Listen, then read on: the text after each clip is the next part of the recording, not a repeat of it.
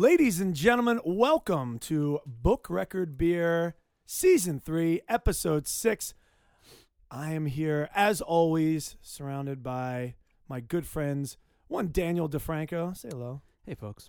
and Nick Gregorio. It is such a lovely day out. I'm thrilled to be here, Nick. Thank you for having me. As am I. It is. It is a beautiful day. I like that it cooled down a little bit. A little bit. I was a little bit. Uh, Yesterday uh, was hot. I was a little bit scared as to what might happen when those skies opened in the night. Yo, You know, it was much like there was all one could kinds say of. the storm that starts brewing. Book record weathercast. in was- Steinbeck's The Pearl, which will be our book today. Right, uh, there is a very tense moment in the middle of the book where the winds start picking up, and uh, yeah, I, I'll tie it in there. So uh, this today's cast is a classic cast, one might say a canonical cast, uh, an origin story of sorts. So we have John Steinbeck's novella. I guess we could throw that. I'll use That- that, word. We I think could that's use what that term. Throw that out there. Yeah, because what novella is like twenty to fifty. Yeah, I think words? that's all flexible, though. I think it's all very fluid. Yeah, absolutely. So- Yeah, it's like silly putty. Um, and so we'll call it that. Uh, the Pearl, fantastic. One of my favorite uh, stories, actually. Uh, we're doing Led Zeppelin one, Zeppelin's first uh, release, and we are also doing Czechvar, the original Budweiser beer from the Czech Republic, but from a brewery much older than that of our countries. Uh, so And that's an import. it is an import. Absolutely. So this is from the Czech Republic, product of the Czech Republic. It is their uh, one of their original lagers, right? Actually, I think it is the original lager. It's about 700 years old. Holy Lord. Uh, Pilsner Urquell is a Pilsner, and that's, you know, of course, what uh, the Czech Republic is really known for. All of our malts are Pilsner malts that come from usually that place. You would think a 700 year old beer would be a little more skunky than this smells. yeah, but uh, we will we will get into that as we go through. I do want to start as usual, uh, introducing the fellas. Um, with this, I'm gonna focus on um, people in the Pearl, right? Because the Pearl is a Oh. canonical text, and when we're looking at it, uh, It's it, not a lot of good people in Yeah, this it's book. mostly bad people. it ends up it ends up being it ends up being a really well drawn novel in that we see there is a central conflict that everything revolves around but everyone's true selves are revealed once that happens as well so we get all this characterization but it's meaningless until the event happens which is of course uh, our protagonist kino finding the pearl um, so i would say that uh, if i were to introduce these fellows um, Daniel, you, though he is the younger brother, you, my friend, I think would be the brother. Juan Tomas. Yes, and the Juan reason the reason being is because you uh, go out of your way to hide him, but you're a very realistic man when it comes to what Kino should do with the pearl and what he has seen happen when men like him have found the pearl in the past, bringing back the lineage of remember our father tried to do this, this kind of thing. I feel like you would be not the cautionary uh, sort of character, but the one that, that, that tries to keep him tethered to reality for his own good a little he bit. He does that now. Tamps down all of my fun. So Listen, when your house burns down, you can you can hide out. Thank you, Daniel. I appreciate open. you. that that would be you, and uh, I would introduce um, Nick uh, as the um, the young son. I think Nick would be the young Uh, son. Coyotito. Yeah, uh, Is that his name? Coy- I was calling him Coyotito He gets because his head blown it off. looks like coyote. well, spoilers. That, that wasn't the reason why. The the, the original reason why is because he's very uh, open to the world, and he has this, and he's a ch- he's an infant. Obviously, that's why had this sort of like uh, unabashed innocence to him Oh, that's very nice. that I, that I, that I feel like enables us to do things that uh, once we're jaded, we're unable to do. Oh, that's So very that's why I introduced oh, you as such. beautiful. In any case, I case, hope I don't get the All back of my skull blown off I during know. this show. I realized I was I was so focused on like how Or these stung. characters are introduced that I didn't really take into account how they end up. Uh, May you never be stung by a scorpion. yeah. but if you are. are, I I will, will suck the Yeah. poison out. I, I'll suck. I want to suck it out. I think I should. Okay. we can take turns. uh, Moving Mahal- Nick, if you were a character in uh, the Pearl, I'm going to go with. Um, fuck, they're all terrible after those two. You picked the two good characters, the only two Yeah. good characters. I Uh, could be the wife. She's pretty cool. She is she pretty does cool. make pretty awesome corn cakes in the morning. Yeah. You do feed me uh, kettle corn. There we go. Uh, no, you're going. I'm going with grandfather. You're the grandfather who Okay. built the boat.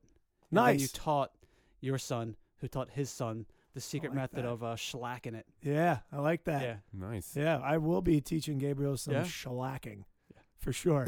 Boat well, not slack building. on the shellac. I'll say that for sure. You can edit that in post.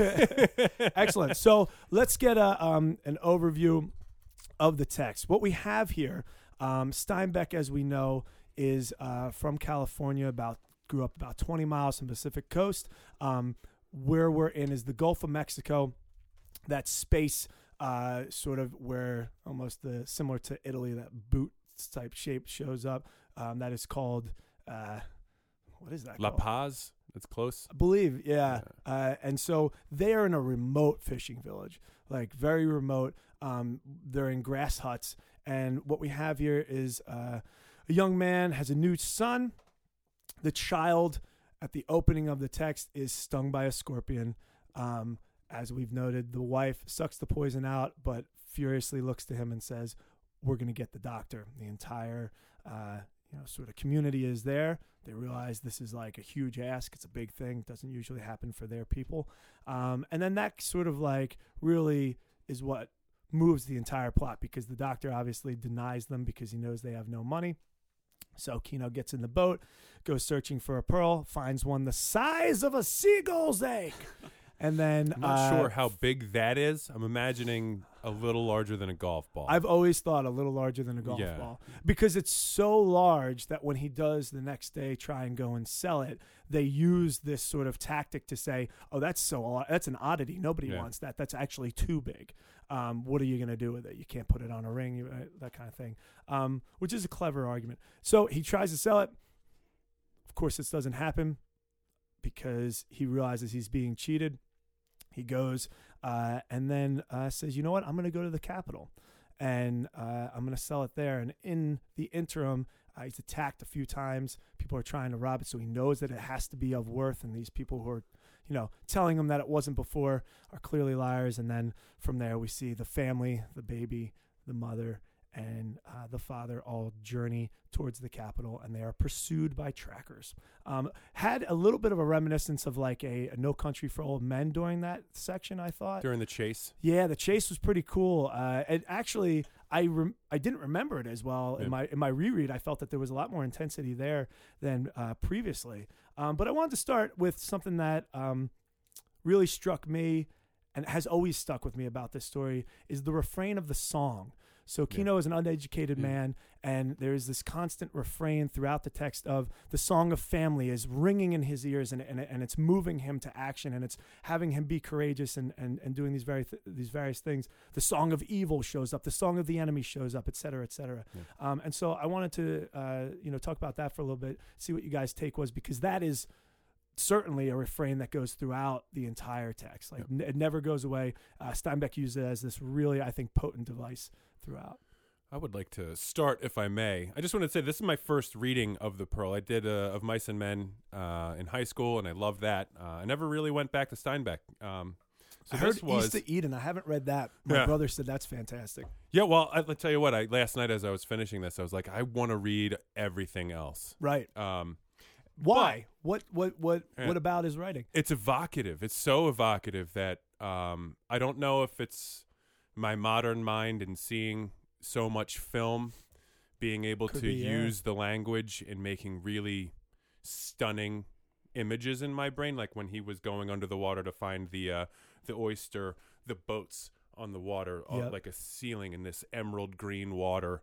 And was even what the pearl oysters look like, Yeah. that they are distinctly Yeah. different from the oysters that Just- you see. You just- know, they have those f- uh, Yeah. sort of like trim and frill to Yep. them. Yeah. and um and like when he comes up with the pearl and the news of the pearl spreads out faster than the people moving it it was like a wave of of Well, the community is one It was- organism. yeah. yeah it was just this it was a cinematic experience for me and i don't know if I mean, obviously, when this was written, that was not the case. But it, um, We're on the but, radio. no, it was it was shockingly beautiful language that um, that did that. And the thing that with the songs struck me was I could hear the sounds of like a fire crackling and and um, food being made and people talking, going to work, grass rustling, all creating these songs, having it be like very natural music, and it was.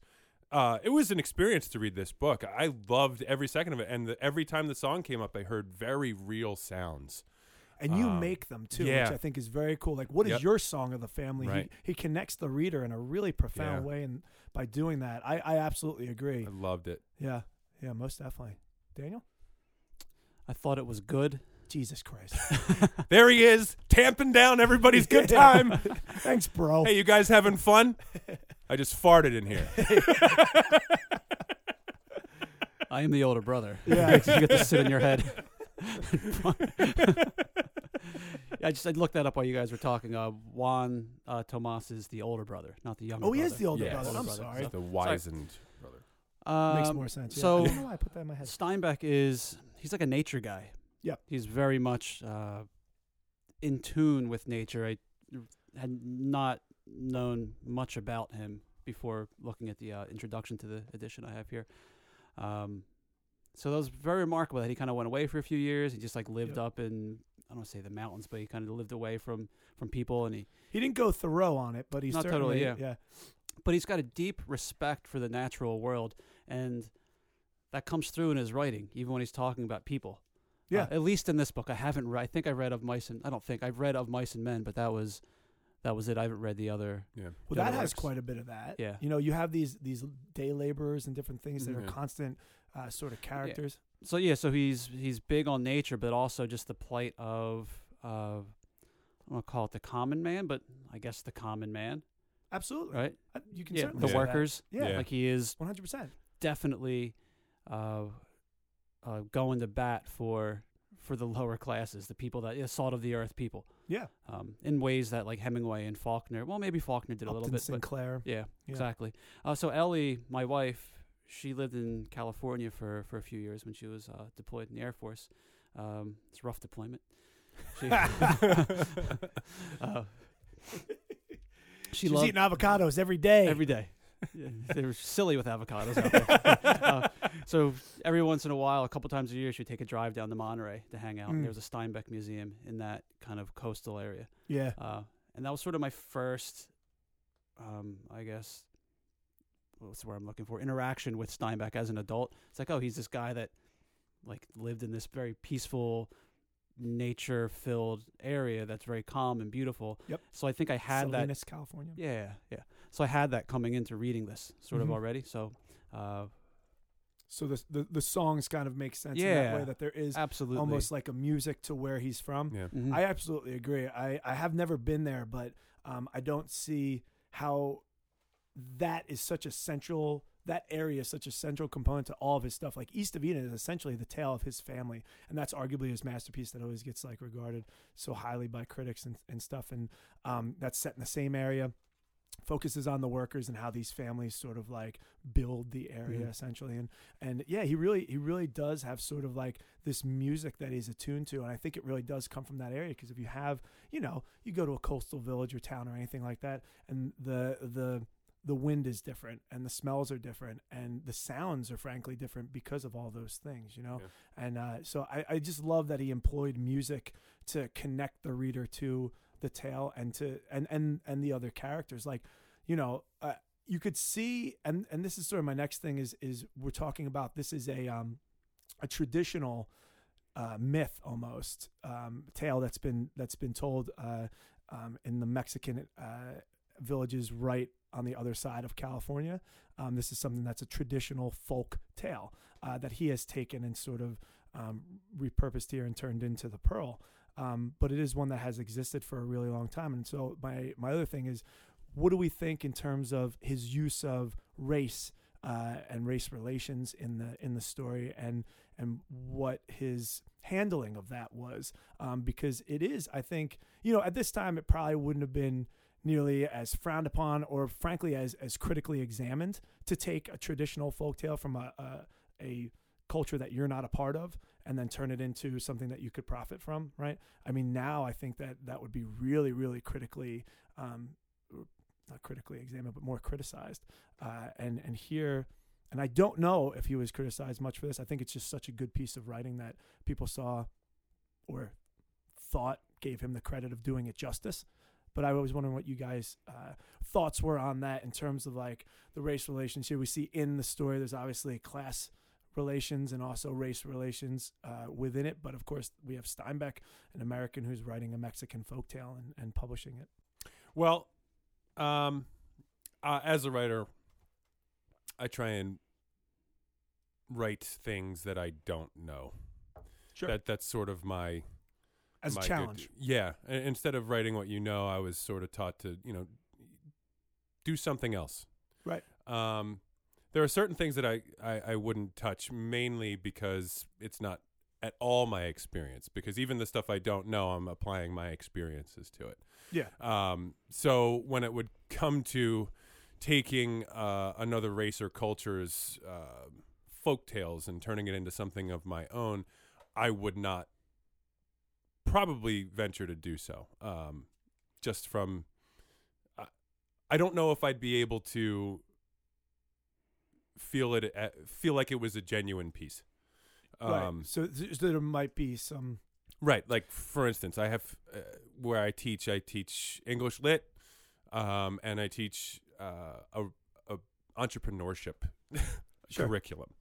Um, no matter how many times I go through that curriculum, no matter how often I study it, no matter how much I prepare, I never ever feel like I am doing it justice. Mainly because I would never in my life try to be an entrepreneur. That's not a risk that I'm willing to take, and I am constantly uncomfortable in it. so um, I think that applies to this as well. Yeah. Um, it it certainly would be um, criticized for that. Um, uh, the word escapes me. You, you're usurping Appropriation. appropriation. Yeah. There it is. You're you're appropriating um, a culture for your own, and that's And so, did we see any points in the text where we where we felt like, ooh, like maybe not a cringe, but but um, oh man, this might have been had it come out now. This might have been one where they would take him to task for it, you know, because I just from my memory in the very beginning, none of the natives are speaking. Right? It even says uh, Kino and his wife are not. Uh, they don't they don't speak to one another, and so at first I was I was like, oh, they're not they're not talking. That makes them seem simple. It makes them seem Mm. sort of like not savage, but certainly sort of like basic or simple or stuff Yeah, like but that. But he said that they didn't speak because they didn't have anything to say to each other because they knew each other The so well. exactly, Yeah. exactly. Um, but none of the um, uh, other folk in the in the village once the baby's bit by like they all show up, Mm. um, but no one's really speaking. Uh, there's there's not a Mm. whole lot of speaking going on. But It's we like know a there very- is because the word spreads Right, yeah. the- so it's like whispers yeah. and different things like, like, this that. force. So moving. so but that's the thing. What I was gonna say is and, and once I thought about it, I felt like there was a very just at, at its core a a human experience going on here, regardless of culture or race. Like you, you know, if it might not be a pearl and it might not be pearl divers, but it could certainly be, you know, uh, uh, oil. Right, Mhm. and, and and something like that, and something that that might be more easily related to uh, the American culture and stuff like that. So that's what got me over it, got me past it, because I think now we all have a, a, a hypercritical lens for this type of thing. Um, and so I know I was very quick to be like, ooh, would this, you know, plus I remember loving it and I wanted to go back and see like, does it, does it hold up? You know, because some of our older writers did have things in there that wouldn't be sort of acceptable. Yeah. I think the way Steinbeck handled it added to uh, like a mystical slash Yep. dreamlike quality. Yep. Absolutely. Uh, Very true. and Almost it- like magic realism. yeah, right, but without the magic. Well, the way the way the the way I, I always I pictured that force of just knowing a thing Mhm. like that that spreading of news Mhm. as being sort of this force, whether you call it magic, but whatever. I'm Yeah. sorry. Go ahead. If Jonathan Franzen wrote this and it came out today, there'd be probably big problems. Right. So I think there's Right. a sign of the times. I mean, when you think about the you know the American canon, the the great American novel, it's all uh, old white dudes that probably said some racist shit Sure. to each other or you know in their in their circles. I don't get the sense Steinbeck. I don't get it from Steinbeck. I really don't. yeah. By the end, like I like I was saying, I was being hypercritical, but by the end, I really didn't feel. I was like, yeah, he's a good dude. Yeah, but like Hemingway and Faulkner and the other giants. Yeah. Uh, it's like Light in yeah, August, come on. Yeah, Jesus. yeah. There's, you know, Yeah. it's not cool. No, like, I it's read it bad. recently, and I was Yeah. like, no, it's not cool. yeah, I, I I wouldn't recommend it. to No. anyone. Yeah. yeah. um, so But this, yeah, is is fantastic. I think, I think because Steinbeck, again, this is just my own impression of the man, of only reading the introduction and doing some light internet reading, and just you know my wife's opinion of him. Uh, I think he was just a very sensitive soul, and I don't think he Mhm. would have treated anything with uh, less than, uh, I don't know, I guess the reverence it deserved. Sure. Um, but I mean, uh, I guess we can't. Saying that, we also can't ignore the fact that he just rewrote another culture's Right. uh, and and, folk and tale. put it through his, you know, you know, particular, And wh- yeah, liter- you know, literary genius. One might argue. and what did he do with what did he do with his accolades? And you know, uh, you know, did he give? How did he give back? Sure. I think that'd be a question Did we'd ask now. You Right. know, we would be very uh, quick to point out. yeah. If you're like, profiting, yeah, where you know, are you Paul Simon? You know. Yeah. Are you just gonna fucking use these native g- groups for your backing Right. vocalists and, And then and not never give pay them a them. dime? Yeah. yeah, Yeah. So you know, that'd be interesting to kind of follow up. Did did, did Steinbeck? Uh, I don't know. Start a retirement home for pearl divers. I don't know. You know. Who knows? Yeah, and and and I think you know here's one of the the real. And I'm going to read it. You know, uh, we don't really do this usu- usually, but uh, I'm going to do it because I think this is a really profound piece um, passage, and it speaks to kind of what we're talking about here. So it says, uh, "This is right after uh, the baby is is bit." And uh, his his wife says, "Listen, we're going to the doctor." Right, so they get to the doctor, um, and one of their people, right, one of Kino's uh, people is working for the doctor. So he's the one that answers the gate. You guys are nodding because you fucking know. Kino hesitated a moment. This doctor was not of his people. This doctor was of a race which, for nearly 400 years, had beaten and starved and robbed and despised Kino's race and frightened it too, so that the indigene came humbly to the door. And as always, when he came near to one of his race, uh, one of this race, Kino felt weak and afraid and angry at the same time. Rage and terror went together. He could kill the doctor more easily than he could talk to him. For all of the doctor's race spoke to all of Kino's race as though they were simple animals. And as Kino raised his right hand to the iron ring knocker to the gate, rage swelled in him, and the pounding music of the enemy beat in his ears, and his lips drew tight against his teeth. But with his left hand, he reached to take off his hat. Hmm. That's such a, I mean, the whole thing is just packed with. I, I literally wrote a note to myself underneath that that said, "This is America," right? And and that's exactly how it how it sort of felt like that. Right now, there is this reckoning, and during this time, there was just this this acceptance coupled with rage, you know. And it to me that really summed up so much of what Steinbeck must have, I guess, not prophetically at that point, but must have really really seen when he looked around. You know that this is that this is something that exists, and and everyone knows, you know, and this is how we operate in this in this weird mix of hatred and rage, uh, and and with a sheen of just f- false respect or something like Mm. that.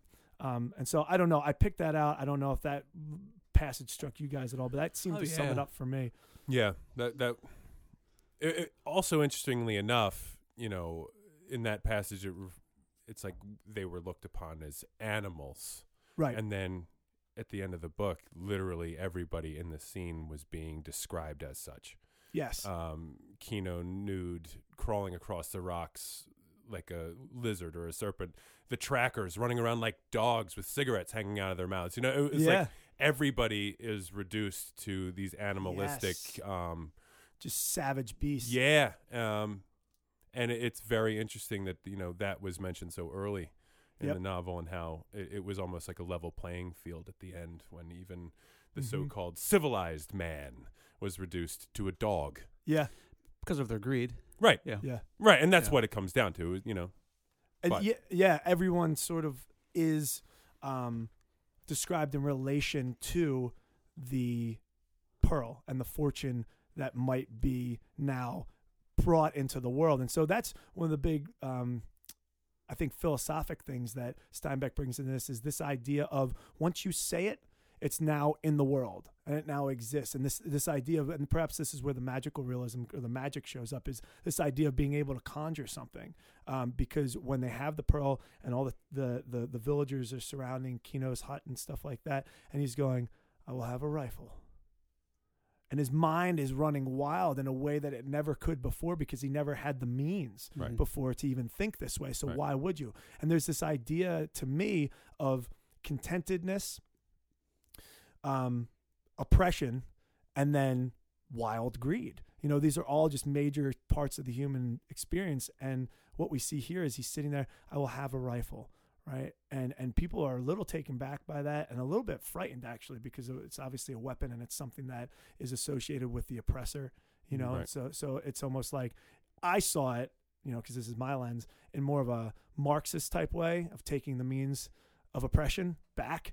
And, Right. you know, ultimately in the end, he does have the rifle. It's the only thing he gets, but Right. he loses the son, Right. you know, um, by that, you know, sort of uh, means as well. So, yeah, I, I don't know. Uh, what did you guys uh, think about that? This, this philosophical idea of being able to conjure something and just by saying it, you've now made it so. I think it's very hard to will something into existence. But he does. What did he will into existence exactly? he willed into existence what ultimately ended up being the motivator for the rest of the the, the text is that because he said this thing he has to now pursue it had he not pursued it right had he let his wife throw that pearl back into the ocean and Right. gone you're right Yeah. we should have done that from the beginning he pursues it because he thinks to himself i have put it out there it must now be so right Otherwise, so- he'd be a fool. exactly Right. Yeah. Well, I think there's a difference between willing something into existence and also uh, following a path. so it's not fate versus free will for yeah, I don't think so. yeah Yeah, he. i agree with you yeah, he. I don't think he felt like shit. Now I've got to do this so I don't look like a fool in front of these people. mm-hmm. You know, he did it because, you know, he wanted to. He wanted these things. But there's also this level of expectation that that one puts on themselves. I know, like, if I say I'm going to do something, I really force myself, even though it might be completely against my own intellect and and and health. You know, like I I I, I go and try and, and, and attack it. I think that's true for a lot of people. Yeah, in various extremes. True for know? me. Uh, I mean, I like everyone. I don't say much of what I'm thinking because much of what I'm thinking Yeah. is horrific. Um, but um, I find often that when I do verbalize um, my thoughts, it, they become like a uh, A goal or yeah, like a goal, yeah. like a thing I need Because to. once you say it, it's got to be. So you don't, so you don't look like a fool. I mean, there's a there's a Well, beautiful even- moment in the book where yeah. he says you know they could point back to that moment where they look back and they say that was the moment where he changed his yes. own uh, tide. Of, this uh, was two days before the pearl, and That- like you know, what I mean? that yeah, was the well, same th- scene, well, this right? was the moment when he, it's that moment Yeah. when he's saying those things, Mhm. and he goes, and that's the big one, and that's another thing I wanted to talk about, where he he ends the the biggest thing he says is, and my son will go to school, and that's where everybody's like, oh, That's that took everyone's breath that- away. I mean, Yeah. yeah. it really it really does because that and it scared him. It, it, it he had to stop frightened him. Yeah, yeah. he had to. Whoa, whoa, whoa. perhaps, perhaps I've gone too far. But and, and just think about that. Education is the thing that that that is too far. You Yeah. know, what I mean that that really. But when he thinks about when we look at him going to the doctor, and the doctor then shows up after the pearl, and of course the doctor in his mind is like, oh, I'd love to get back to Paris, right? Mm. And and his whole thing is like, I can use that wealth to do that. Mhm. The church, the priest goes, ooh. Don't forget about your old pal JC. Yeah, did the uh did that baby get baptized? Did you Yeah. get married in the church? Oh, the church could use some repairs, you know, things Yeah. like that. That's the first thing that comes into his head when he hears about Mhm. the pearl. Right? We see everybody's relationship and sort of their character come their true character come out when they hear about the pearl. And um but what I was going to say was in that in that moment uh where he's where he's putting out there absolutely that's where they they go one of two things is going to happen.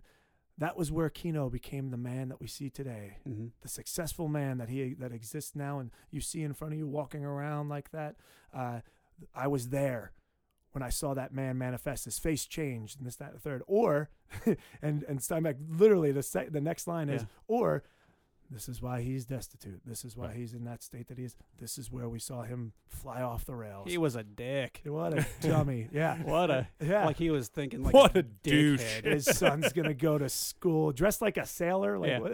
That was that was pretty wild. what an was like, asshole that guy was. Yeah, so it's like literally there's no in between. There's no oh it's a guy guy who made a mistake or a guy who who, who you know get, got uh, overwhelmed, made a mistake. This the, the world crushed him, something Yeah. like that. No, it's either he he successfully becomes this thing or he's a fucking idiot. I worked with a guy in a meat room at an Acme who had won a, like many millions of dollars in the lottery.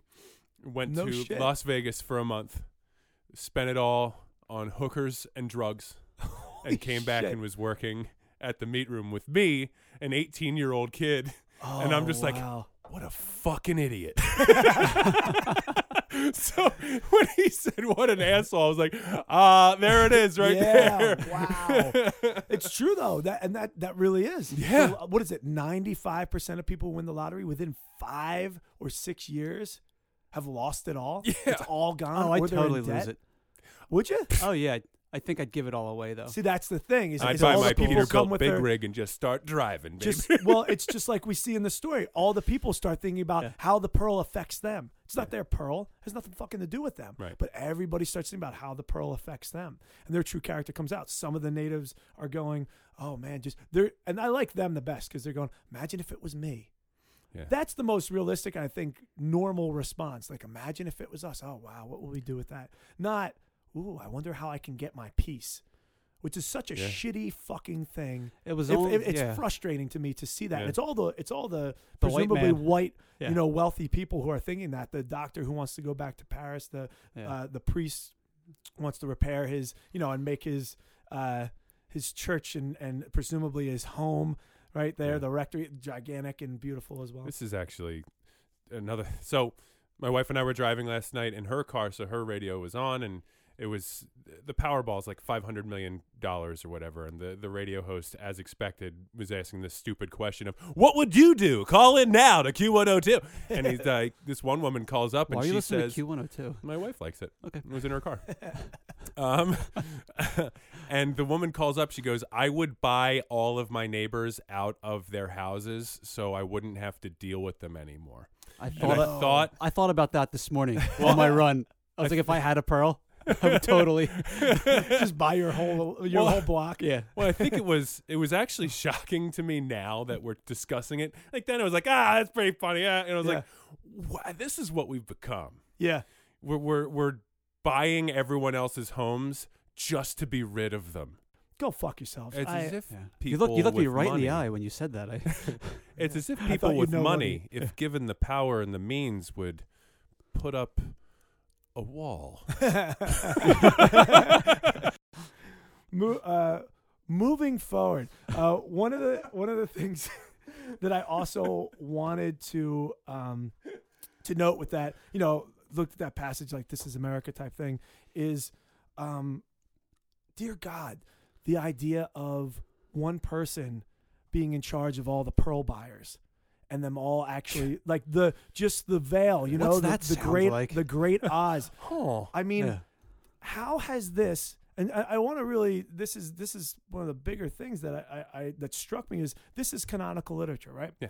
we have certain texts that you know the vast majority of people read and and and things like this are constant in those texts this uh, you know just alerting the masses hey this is what if it's not happening it can happen so keep your fucking eyes out and Mhm. yet we still allow it to happen Mhm. you know i mean it's maddening not only allow it to happen, we encourage it to happen. We participate Yeah. in it, right? Every time you go to an insert gigantic store here, you're participating in Yep. it, right? Which everybody is guilty of. Yep. And and and it- I wonder if it's now we've gotten to a point where they're alerting us. A lot of the text that we're talking about, the canonical literature, is from quite a, a long time ago. I'm wondering if then, perhaps a decade or two hence, you were able to do something about it, and now It's too entrenched. we're entrenched. shackled Right. Yeah. you know and Mhm. and and and i wonder what um jill and i were speaking about this uh the other day i wonder what one could do like like i- i- if, if he's alerting us to this Break of up the banks. Like is it a matter of just boycotting like keeping your mattress full of cash like what what is it because what are you getting like 0.65% if you're keeping anything in the bank anyway like what the fuck's the point other than you can pay your bills without having to send out a fucking envelope I did. Well, I a- mean, there's the options, right? You don't have to get into it super deep, but credit unions, they're smaller right you can Uh, get checks and things like that. mechanisms that are not. Yeah, but and- that's and you can still part boycott various That's things, like yeah. Yeah. you're the only house in the block who gets solar power. You know what I mean? Going to a credit union, going to your local farmers market. yeah These I- are all small things. They're good things. They're positive things, and they should be encouraged. However, like to think that it can change something. yeah i guess i is- guess I think a lot of people just don't give a shit. And Most people don't give a shit. And Well, so- yesterday uh, I went to. I wanted to get a Captain Marvel T-shirt, and I wanted to do that because um, there's Do only been one major movie in in the last four years that has been starring a woman, and it was a superhero character. And I grew up with superhero characters my whole life that looked just like me, so I could put myself there, right right? And Wonder Woman, Captain Marvel comes out, and they both happen to be very good superhero films. I don't know They why they had to make them women. They I'm both just kidding. I'm just kidding. but you see my point. So my they do I- look I- like you both of those yeah. actually, actually, actually my point was this um, having people have superheroes that look like them is important black panther Absolutely. wonder woman it's important um, and i went to get a captain marvel t-shirt yesterday to support that sort of thing but i did it at an old navy for eight dollars there you go um, and i was keenly aware of that. so who who are you really supporting? exactly. Yeah. You know, well, your message is Yeah. supporting one thing, but your dollars are exactly. supporting something else. exactly. And and what moves the, i think that's the big thing here is, is is steinbeck is really pointing out to us like what actually moves the world? Like we can have all this ideology and thought and and and and even conviction but what actually sort of you know thoreau speaks to this in civil disobedience as well. What actually is moving things right? It's why he didn't pay his taxes that would have gone to the mexican american war is money Right. you know and and and it's it's at the invention of that Right. that we see you know what has actually been Chaucer talks about it, Thoreau talks about it, right? Canterbury Tales, Civil Disobedience, they both are pointing out to us very, very clearly money is the thing that has actually corrupted humankind since its inception. Yeah. And this is another one that just adds to that list of canonical literature that is saying exactly that. You know, Yep. and I think what we're actually seeing here with these, you know, this movement towards uh, smaller homes, sort of not living off the grid per se, but like living in a more remote sort of way or a more um, uh, transient kind of uh, fashion, that we're actually seeing people are pushing back pretty pretty heavily on that. You know, um, and I think that my take from the Pearl, if I were to take something now from when I read it. When I read it as a child, I loved it because of the writing, and I loved it because I really uh, thought that he was he was he was trying to tell me, you know, just be aware of other people. Be be be wary of everybody and everything. And frankly, I thought when I was a kid even that the major thing was education. Hmm. Know your shit, right? Because if uh, uh, Coyotito is educated as um, Kino hopes, he'll be able to tell him when the doctor's throwing him a line of bullshit. He'll be able to justly say, what he just put in my mouth is going to make me sick. I'm not sick right now, right? Which is what what happens, obviously.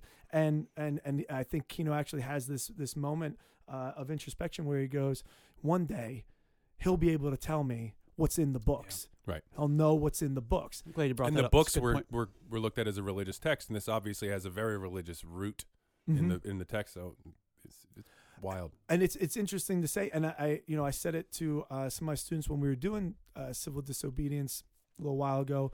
Uh, I was like, do you know when when we're thinking about you know education and and things like that, we now have the internet, right? We now have this thing that it's it's for everybody. Honestly, and I had them just you know honestly, do you use it to give yourself the knowledge so that you don't get taken by charlatans, so that you can actually, you know, be informed. Do you use it for that? do the majority of people you know use it for that? Because it should be that. It's Mm-hmm. the easiest free library we have, you know? Um, and, and it speaks to Steinbeck's point. Yet, the vast majority said no. And yet, like what, fifty percent of adults haven't read a book since high school. Exactly. My uh, instructional coach at school, she's she's in her seventies. She taught for uh, I think last year she celebrated her fiftieth year in education. Wow. Um, it's insane. that is insane. So I was talking to her about the I Pearl. applaud her. In I'm Philadelphia, too, after you know? ten. Yeah, Yeah. yeah. Uh, uh, we we didn't talk about the book because I had not finished reading it by the time we were talking about. it, But she said she used to teach it all the time, and she said the her biggest struggle with teaching it was trying uh, was getting the kids to understand that the the same person owned all the all the pearl buyers. And that gets said three, four times. Yep. It's Somehow, right there. Yeah. It could not be more Yeah. clear. Right. Yeah. they And just- yet, you know, you're teaching this to ninth grades, you know, ninth graders. They're just not, you know, it doesn't affect them. I think when you're, lear- I think, I think the problem with having these lessons in, in the canon is when you're being shown the way the world works, you just don't care because you're just figuring out how your own body works, how you navigate the world, I- and these larger things, like it just, it's I think too that's much. part of well, I, yeah, and I think that's part of it. Is you you're right. It is it is such a um, you know not in a negative way, but it's a very selfish time for them. Mhm. You know, Right. really, uh, they they and and they should be like, w- what the fuck's going on? They can't me not. right now. Yeah, I didn't ask to be here. I didn't ask to. I was didn't not supposed to work today. But I was going also, also, 37? I think that it's terrifying. I think that it's very scary for them to actually go, wait, that's how the world works. Yeah. Because I do see that, right? I, I they they definitely see aspects of that, right? There's no way that they don't see that. As some kids brought up the um, the other day when we were talking about we, monopolies came up with civil disobedience. They were like, "Oh yeah, I know one dude who owns every corner store in like this huge chunk of South Philly." Mhm. right and and and he changed the prices are different in, in in various places and he has different things in different places because he's he's playing people Right. Same know? thing down on Main Street. There's only like four or five people that own all the buildings on Main Street. exactly hmm yeah that's why buildings on main Street And Chestnut Hill. can can one guy remain opened. closed for a year if And no- not two or three. yeah and Right. nothing It's happens the same thing with with uh, Germantown and Chestnut Hill. Yeah. The, I think it's like one guy owns the majority of the properties on that road. So I think about well this it's all like the time. rittenhouse square Yeah. Uh, Yeah. my old principal's uh, ex-husband dom owns all of rittenhouse square pretty Mm. much yeah, I. It's not. I think about this all the time. As if I hit the uh, the lottery, if I found the pearl, Right. uh, that's how we should say it we should remove hit the lottery from our I Found the pearl. found the pearl okay. If I found the pearl, uh, one of the things I would do is I would buy all of the buildings on Main Street in Manayunk. Uh, be, and I don't know if that would fix the problem, but I just well, this is what he's arguing. You might become drunk on power. You might Right. be go, and my cat will go to school. Yeah. well, why why would there why would that not be a good idea to put a cat school into one of those empty buildings? And I know it can be funded because I've got the pearl.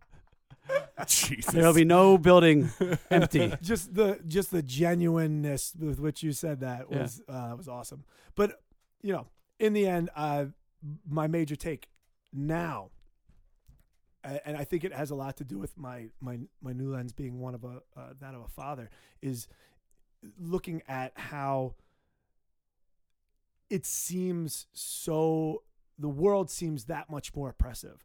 Like the lens becomes that much more and I, and I thought that way for a long time but now when you have this uh, person that you're, you're you're meant to be a caretaker of and and to show what the world looks like and to and to and to guide through that um, you know, and there's all this. The, the, it comes up a few times of don't forget our father tried to do this, right? He, uh, the older brother tells him our father tried to get with the other pearl divers. It's it's it's almost like a caste system. We've been pearl Mhm. divers our entire lives, and don't forget our father. They they all banded together. Almost it's uh, almost talking about they unionized.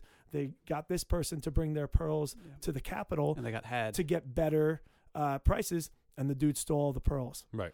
They tried another time, dude stole the pearls, so then they abandoned the idea completely. And he goes, Don't forget, you know, this is sort of like what people are like. You know, what I mean, what what can happen. Shitty. And yeah, and Yeah. and and it's one of those things where you you you kind of it's funny because I, I I held out I think more hope when I was a, a single person, and now that I have uh, someone to to to guide and- family. and, show, family, yeah, I I I'm really acutely aware of just how shitty things really can be and aren't, and the extremes and sort of inhumanity of of Mhm. people at times Yeah. uh, that I didn't really.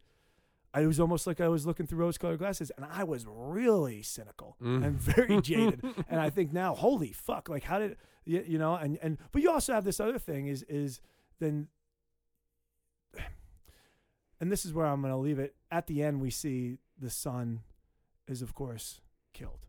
like I said at the beginning of the show. Yeah, he's shot. Who And shot for- him? Was that Kino or was it one of the other people? was it the- was the, it was the the- guy- gun went off just as Kino's about to attack right. the the horseman. Uh, My God, what a gun. violent scene. Whoo, Yeah. buddy. God.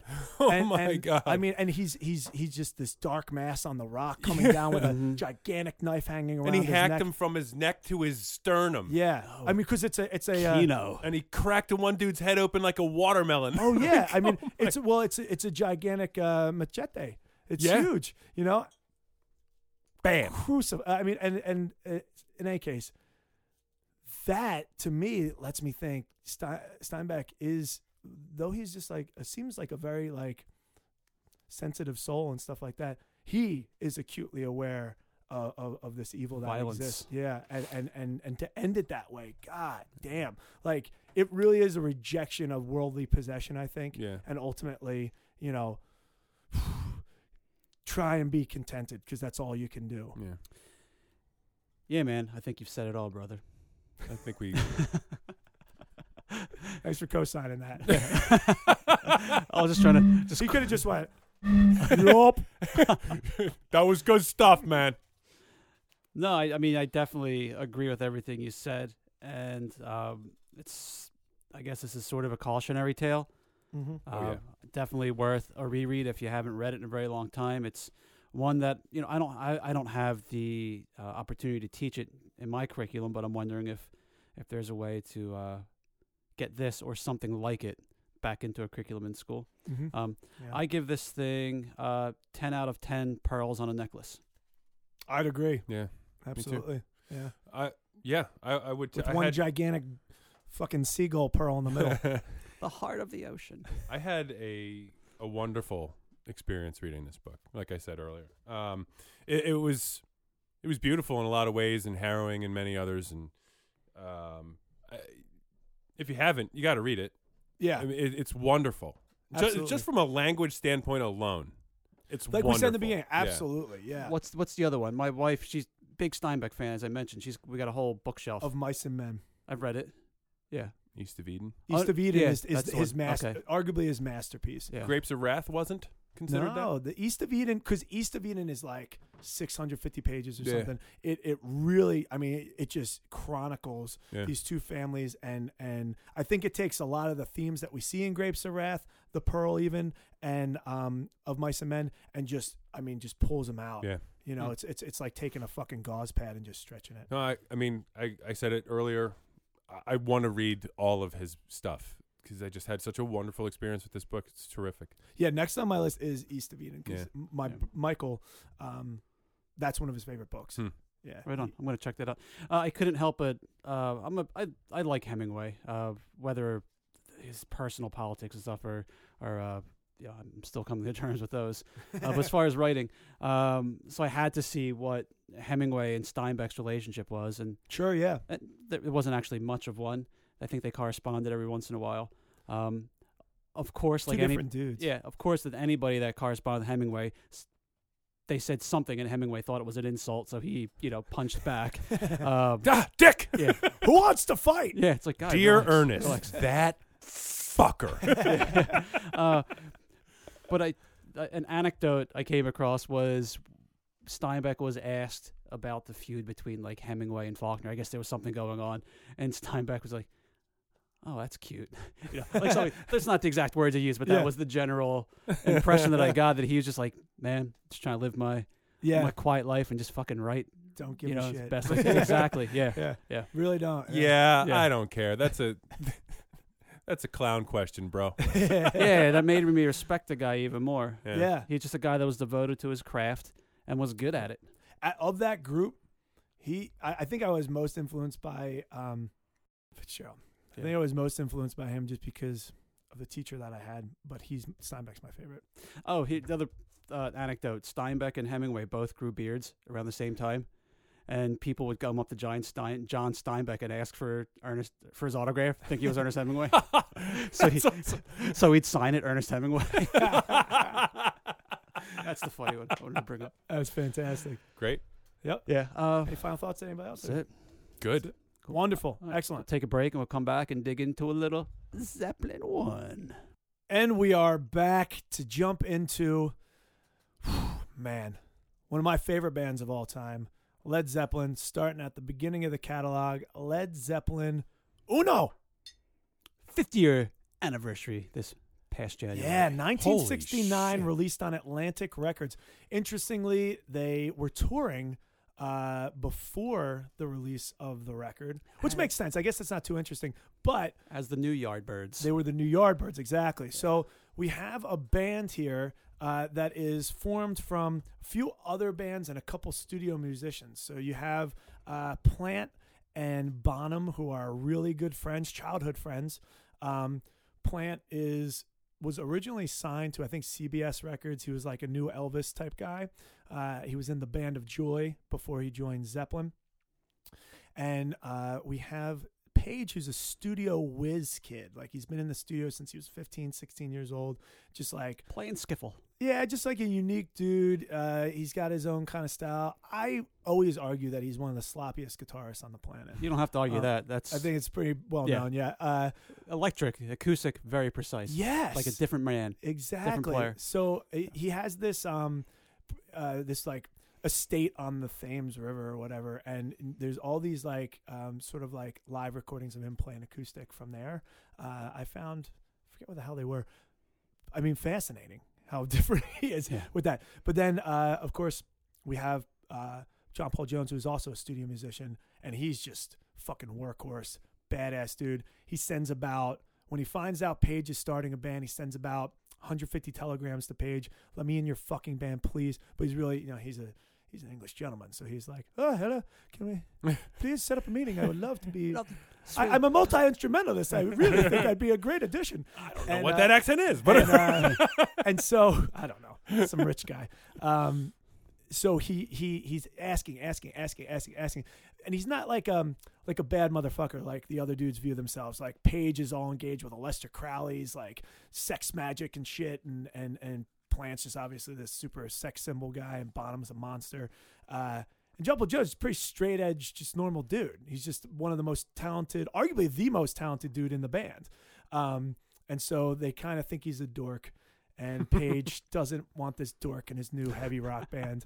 And then ultimately, uh, Jones wins him over by just being the baddest motherfucker on the bass you can imagine, and the keys. hmm But of course, And the It's pre- mandolin. pretty much just based on on the first album. Though he Yeah. gets, I think he gets one writing credit on the album, uh, and We'll you know- talk about writing credits we'll, in a little bit. We'll talk about that a little bit. Yeah, because essentially, uh, this is a cover album.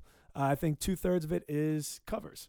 Um, but we are going to start and uh, and dig in, listening to it again. What were our reactions to Zeppelin One 50 years later? I love Zeppelin. Me too. I have a deep, deep history with Zeppelin. Me There's too. probably not a week that goes by where I don't get to let out just a little bit. Maybe it's a drop. Maybe it's uh an anvil. yeah yeah. uh, I used to have a, a running uh, patron at the bar I worked at. I worked every Monday. Every Monday he would come down, uh, early shift. He'd come down around five o'clock, and we just load up the old J beer with Zeppelin Nice. and just get it out every Monday night, and we'd sing along. And uh, our joke that was only funny to us is that we were a, uh Rod Stewart tribute band covering Led Zeppelin songs. wow. but we would we we do we do all the we try to do all the instruments with our mouths, you know, bum bum dum bum dum bum dum dum. He go, ah, you do, bum bum bum bum bum bum. bum." Yeah, it was some of the greatest times of my life. yeah, that's awesome. Eric, if you're listening, thank you for that. uh, my dad, growing up, was a huge Zeppelin fan. My stepdad, he was like a 19 year old kid when my mom uh, sunk her, her claws into that. fella. so, uh, to be fair, she was like 21, Okay. Yeah. maybe 22. Right. Um, so, uh, growing up, man, there was just Zeppelin. You know, in the early '80s, there was Zeppelin. yeah. just in the house. Philly. Yeah, driving Philly in the car. Loves Zeppelin. Yeah. A lot Yeah. of classic rock, but I distinctly remember a lot of Zeppelin. I've got three belt buckles that he gave me over the years. Mm. Uh, cl- like there's the dates on the back, like 76, 77. Oh, tight. You know the. What's the, it just like a big Zoso? uh, um, no, I don't have that one. I've got one that says Zeppelin. I got the uh, the uh, the Wiener List Angel. You know. Yeah. Every Um, time you say wiener, I'm surprised. and I don't know why. 'Cause You say it a lot. not that often, just around you, I guess. it's the it's the, it's meant to be like the Icarus, right? I think. yeah, Yeah. yeah. Uh, anyway, I, I feel So like it I'm, should have a wiener. I feel like yeah. well, melt it off. I feel like I'm I'm ranting and gushing. I love Zeppelin. But this is the reaction to Zeppelin. one of my fir- the first when I started playing guitar, one of the first things I I had was a Led Zeppelin. I was like like a greatest hits, like how to play these songs. Like I fucking know that song. Let me learn to play this song. Like over the hills and far away. It's like Yeah. what is this technique? You know, Yeah, and it's like, I Everybody. am a god. yeah, everybody. everybody does. Yeah. it. it's awesome. Uh, well, similarly to Daniel, um, my mother was primarily rooted in Motown music. She loved it, but she also loved Black Sabbath and Jethro Tull and Golden Earring and Led Zeppelin. And she'd play me Zeppelin records as I was a little kid. And I remember s- specifically one day going to Rainbow Records. It was on. Oh yeah, You remember where it was? Up on Germantown, the Northtown Shopping Center. It's been gone for 20 years. but Yep. anyway, I remember going there as a kid and being like, I want to buy uh, a Led Zeppelin CD. And I was like, that sounds great. yeah. Fucking do Which it. one? I said, well, I like this song, this song, and this song. She's like, that they're all on different albums. Uh, you can get one. I'm like, Yeah. well, I can't decide. We gotta go. And that was it. and that was it. Um, no, but I, I have very uh, fond memories of Led Zeppelin listening to it in the car with my mother, and um, it, it's pretty cool to be talking about it today. Yeah. I uh it's interesting. My we had pretty much just a constant repeat of Neil Young's Harvest Moon and Tom Petty's greatest hits. Mother didn't really listen to much music. She listened to like favorite sermons and things like that. Um, my dad just listened to those two guys constantly, and then I found in our attic his eight track player. I brought that down, and he had physical graffiti, uh, Zeppelin four, Zoso, four symbols, whatever the fuck you want to call it, uh, and he had Zeppelin two. Um, so you didn't have Zeppelin one, you didn't have my favorite, which is Zeppelin three. I heard MMR on the ride into school. I fucking overslept, getting driven in. An immigrant song came on at what six forty five or something like that. And That song like, kills so this hard. is the fucking coolest thing I've ever heard. Like I couldn't, I literally couldn't handle it. Bought the album, and Zeppelin Three is my favorite album. Which you know, if anybody isn't familiar with it, there are only two heavy songs like that on the entire album. It's it's immigrant song and it's out on the tiles. The rest is almost entirely acoustic. Uh, some songs bottom's not even on. But I made a point to learn immigrant song on the drums, and once you do that, your foot is empowered and you can do and then and then the wonton song things like that you start doing that triplet roll The what song? the wonton wonton song Okay. sorry uh, apologies the B side to their egg roll jam. it really butters my egg roll um sorry Those uh, wontons are fabulous. in any case, you so you as a drummer, I didn't have the luxury in the '90s of um, you know uh, charts uh, to learn how to play the songs. You had to put on your headphones, you had to air drum to your boombox, and then you had to go downstairs and go, "That's not fucking right," and go back up and and, and learn it. Um, and so the I did Zeppelin's entire catalog when I like to teach myself rock drums because I took lessons from a jazz drummer, so I learned jazz at my lessons, and I had to teach myself how to convert that knowledge into like rock drumming. And uh, so I, I, one of the first things I did was Zeppelin's catalog. Nice. Um, little did I know I was actually a punk. and and my friends were suggesting punk to me, I was like, Zeppelin fucking I was literally an asshole. I was an elitist. I go, Zeppelin fucking rules. You don't fucking know anything. Punk Well- sucks. And then I listened to that years later. I'm like, if had I been listening to this, God knows the music that I would have made, you know, when I was younger. But Zeppelin does rule. Uh, they just is not better than but there are a ton, billions of Zeppelin elitists in the world who Mhm. think just like that and still do. I was in seventh grade, so I'll, I'll These say people that. are adults. Yeah, exactly. There are. There really are. They're- and so I Led was listening- Zeppelin don't give a fuck about anything else. Exactly. And and so to jump into the album, this album is is is predominantly covers. Old uh, Willie Dixon uh, songs, some Muddy Waters, uh, uh, Joan Baez. Like there's which a was a cover of an Anne Bredon song. Exactly. So there's there's tons of of uh, covers going on here. There's even like you know the most.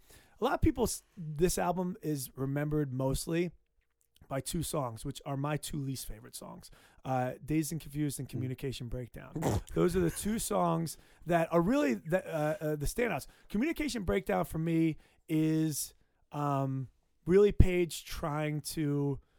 He's looking what's going on. I think around uh, at that time he's seeing Sabbath and and so that hammering Was Sabbath around?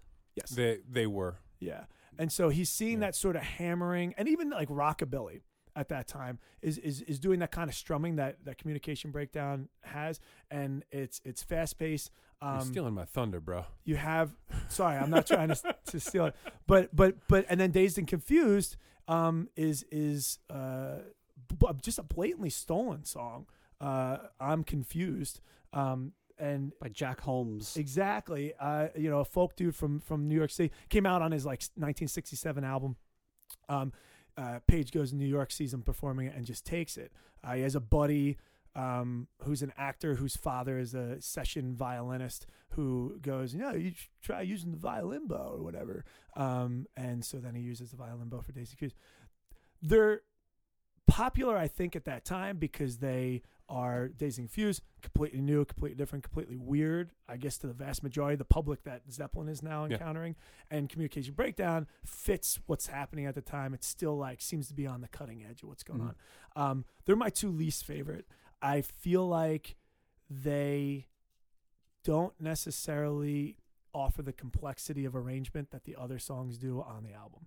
Uh, and with Zeppelin, much like a Modest Mouse or, various different groups that I, I find myself listening to over and over again, I go back to those songs that I hear something new the more I listen to them. Like In My Time of Dying on Physical Graffiti, holy shit. Babe, I'm Gonna Leave You on this album. That's my favorite. Um, there's a complexity, there is a, a just real artistry in the arrangement for some of these tracks um, that I don't find on those two.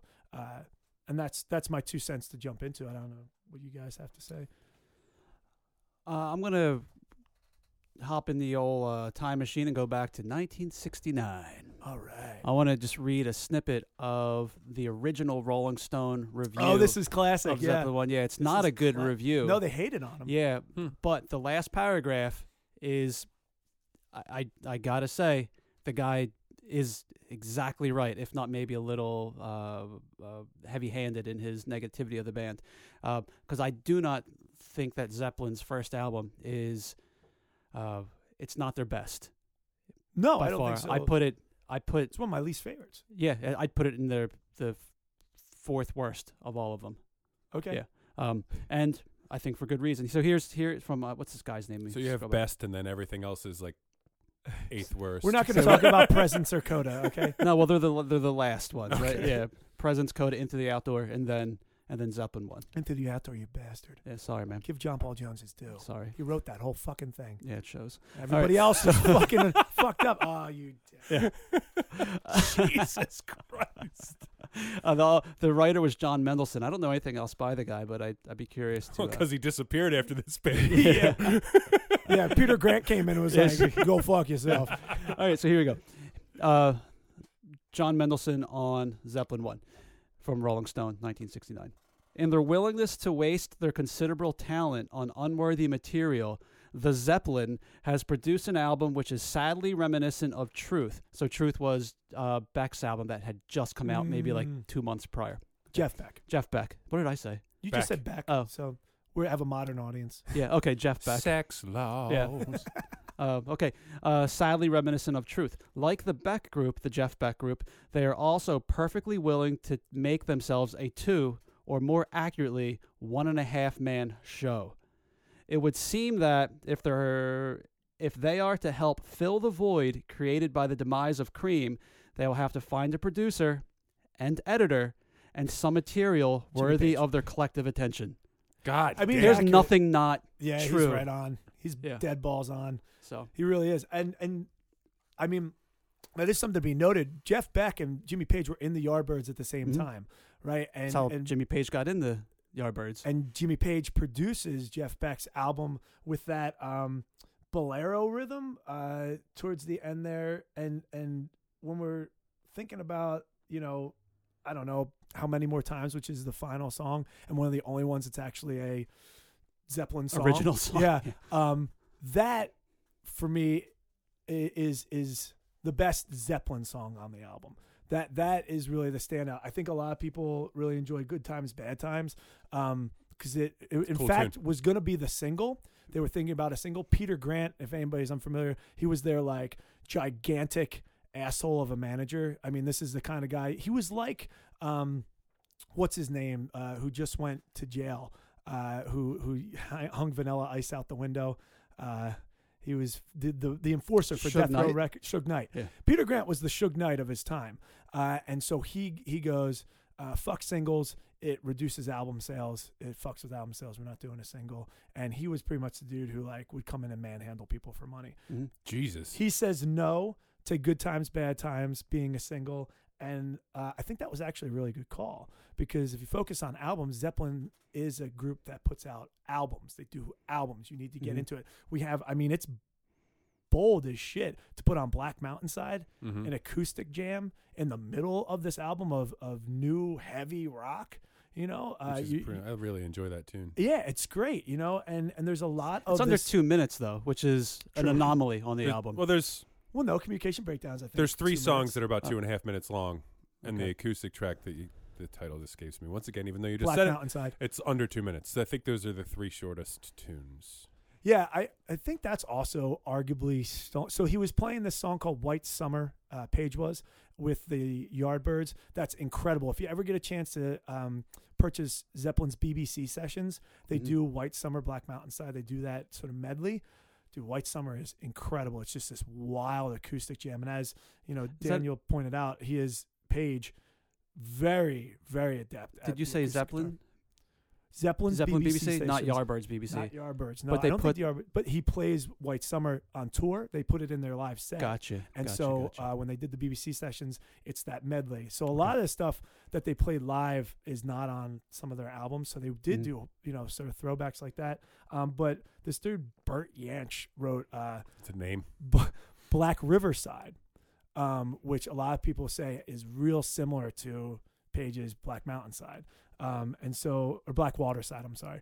Uh, and so that's one of the, another one where it's like, did he really do this or not? But Black Mountainside used to be something he played with the Yardbirds as part of the medley for White Summer. Hmm.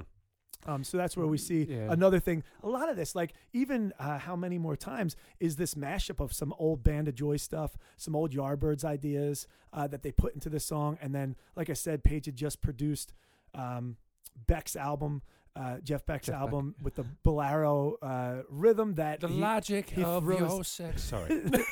that he throws into this, which Bonham dominates. You know, did did Page produce uh, Truth? Page produced. Um, uh, Uh, the reason I asked is because there's there's uh, uh, does Does Truth have Beck's bolero on it? I'm gonna check I, because because I just know the song. He was a producer on that song. there's a song uh, that they both record. I think it was how many more times, if not mistaken. They Okay. both it's on both Truth and it's on. I'm looking this up right now. It's on Truth and Zeppelin One. Um, no, you shook me rather. You shook me is the song. You shook me, yeah, because that's a Willie Dixon. Tune. Yeah. Muddy Waters does it. Beck does it. They do it. and then the people argue- so Beck did it before, right? His album came out before Yeah, so Zeppelin one. we might be and he catching recorded it on two turntables and a microphone. we might be catching Jimmy Page in a lie here. He said that when he he got news of uh, Beck, Jeff Beck, having "You Shook Me" on his album, Zeppelin, they had already recorded theirs, and he was like, "Oh fuck, it's gonna be the same thing." yeah, And he said he had no idea, and then he heard it, and he's like, "Oh, thank God, we did two different things." yeah, yeah. yeah. But if he produced this album, then he certainly knew. yeah, That's yeah. unless he only produced Beck's Bolero Blex Bolero, yeah. because I know he, he did produce credited as a writer. he, yeah, he, he did produce Beck's Bolero. Just that Jimmy song. Page sounds like a little bit of a dickhead. he was A little stealer he was a slash miser revisionist. too. Uh, he he. I mean, the contracts were heavily weighted towards Page. Um, No, I mean, let's be fair. Zeppelin, this was his thing. it existed because he had. It was based solely on his name. Yeah. Jimmy Page became this popular, iconic figure, and when he went off, just as when Beck went off, like the Yardbirds was pretty much a breeding ground. Mhm. Like Clapton was in the Yardbirds. It was just this place where it was just this band that that bred fucking phenomenal guitarists. Yeah. And and so these guys all went off and got to do their own solo stuff. Pages happened to be fucking Led Zeppelin, and uh, and you know these guys are really riding his coattails for the first couple albums. I think he paid for the entire first tour. Yeah. Him and Peter Grant, I think, just funded the entire thing. Oh, shit. Um, they were actually known as the Knobs uh, on the first tour for a little bit because That's uh, funny. yeah, uh, they uh, yeah they were just the balls. Um, but do we know another bit of trivia before we jump into our favorite songs? Uh, who is credited as having come up with the the name Led Zeppelin? no, who? Do you know? I do know. Although you're probably gonna tell me I'm wrong, but I have heard that it's John Entwistle and Keith Moon from the Who Yeah. that said your band is gonna go down like a lead balloon, and they named it Led Zeppelin. Yeah. that's correct. no, yeah. That, I oh feel, Jesus I feel like Christ! that's. I thought you, you're looking at me like I was looking for. I was looking for He to was looking right? to poke holes in your story. like new information. very tense. yeah, no, yeah, that's that, that's that's what I've heard. Yeah. so I, I that's what I've Oh, heard. I've never read God. that anywhere, but that's just the thing that people have said. So I was so obsessed with Led Zeppelin. Uh, I He's holding up a book. I had a book purchased for me called Led Zeppelin Dazed and Confused by Chris Welch. It was his uh, really, really good um, sort of like investigative writer. and that story's in there. and he has the story of how Zeppelin came to be and the story behind every one of the songs. Oh, that's great. It's really cool. It's- I, I love Zeppelin so much, and I've had in my possession uh, Hammer of the Gods for probably 20 years. I read that once like sixth grade or something. yeah, never read it. Dude, I don't know there's why. some I don't wild know why. story. It was inappropriate for me to read. Yeah, I should not have read it. Yeah. It I- was I know, very- I remember being like, "Oh God!" they did what with the fish? Yeah, they did What- what with her? How old was she? Yeah, yeah. There was a lot Oh, of that. this is not good. Yeah. Yeah. Um, Page, Page, you know. Let's just talk about the art. I don't want to talk about. Yeah. Um, okay, In any case, let's get yeah. into it. Yeah. What's your What's your favorite tune, Nick? Um, well, you sort of stole my thunder a little bit earlier because mine was communication breakdown. Was there a communication breakdown? well, I don't think we talked about it, and that's why. so, um, communication breakdown is mine. So, as I mentioned earlier, Was it driving you insane? oh, Sorry. That's got to be the last one. okay. Uh, as I mentioned earlier, after being confused, Are you going But- to have a nervous breakdown? I might. Okay. Sorry. After being confused by how many songs I liked and how many albums there were, I didn't listen to Led Zeppelin for the majority of my life. Um, I did, however, listen to Judas Priest a lot. and Communication Breakdown is, I mean, you talk about Zeppelin taking liberties with other people's work. This is pretty much a Judas Priest song. um, it's it's it's got the high vocals, the driving Right. drum beat, the palm muting, the the the shredding. You know, it's Oh yeah, when that solo comes, in, Oh. though, that that is badass. It- it- suck. yeah, and it's a it's a Judas Priest tune, and Judas Priest's first record didn't come out till like 1972 or three. So obviously they were trying a lot of the same things that Zeppelin was doing. Um, but it, I was like, holy lord, this is a Judas Priest song. And then I was like, I love Judas Priest, therefore I love this song. Yeah. Um, but oh, I just have one quick note before we can move on. Um, Black Mountainside is a beautiful piece of music. Yes. Um, there is a song on Echoes, Silence, Patience, and Grace by the Foo Fighters called uh, Ballad of the Beaconsfield Miners that is very reminiscent of this. Oh no kidding. Um, that record was Grohl's sort of Zeppelin tribute album. Okay. Um, I mean, he's in that band with John Paul Jones. Yeah, Yeah. yeah. Um, this was sort of a, a lot of acoustic songs or acoustic guitar mixed with heavy rock songs. Um, and that's what they did for that album. It's a really cool album that gets skipped on over with when it comes to the Foo Fighters, but um, this that song I was like, holy shit, that's where Grohl got the inspiration for that little acoustic jam that he does. Yeah, And it- yeah, and it's yeah. pretty fabulous. That's so cool to see that Yeah, when that happens. Very cool. yeah, So absolutely. Um, so Daniel, you want to share your favorite tune? Yeah, I was torn between two. Um, I was going to say, "Babe, I'm gonna leave you," uh, but upon f- recent listenings, I, I used to play that song on the jukebox. All All the time. Uh, It's so good. Yeah, Oh, So man, good. but I, I, so I have to rem- I have to remove myself balls from. just balls. Yeah, the knobs. It's too long. Looking at it through a critical lens, Six and a half, too long. there's way too much repetition of not interesting things happening in the middle bit. So that's why I did not pick Babe. I'm going to leave you, and uh, I'm going to be happy to hear your uh, your your counterpoint in a minute. So, Good Times, Bad Times. It's the title, not the title track. It's the opening track. Right.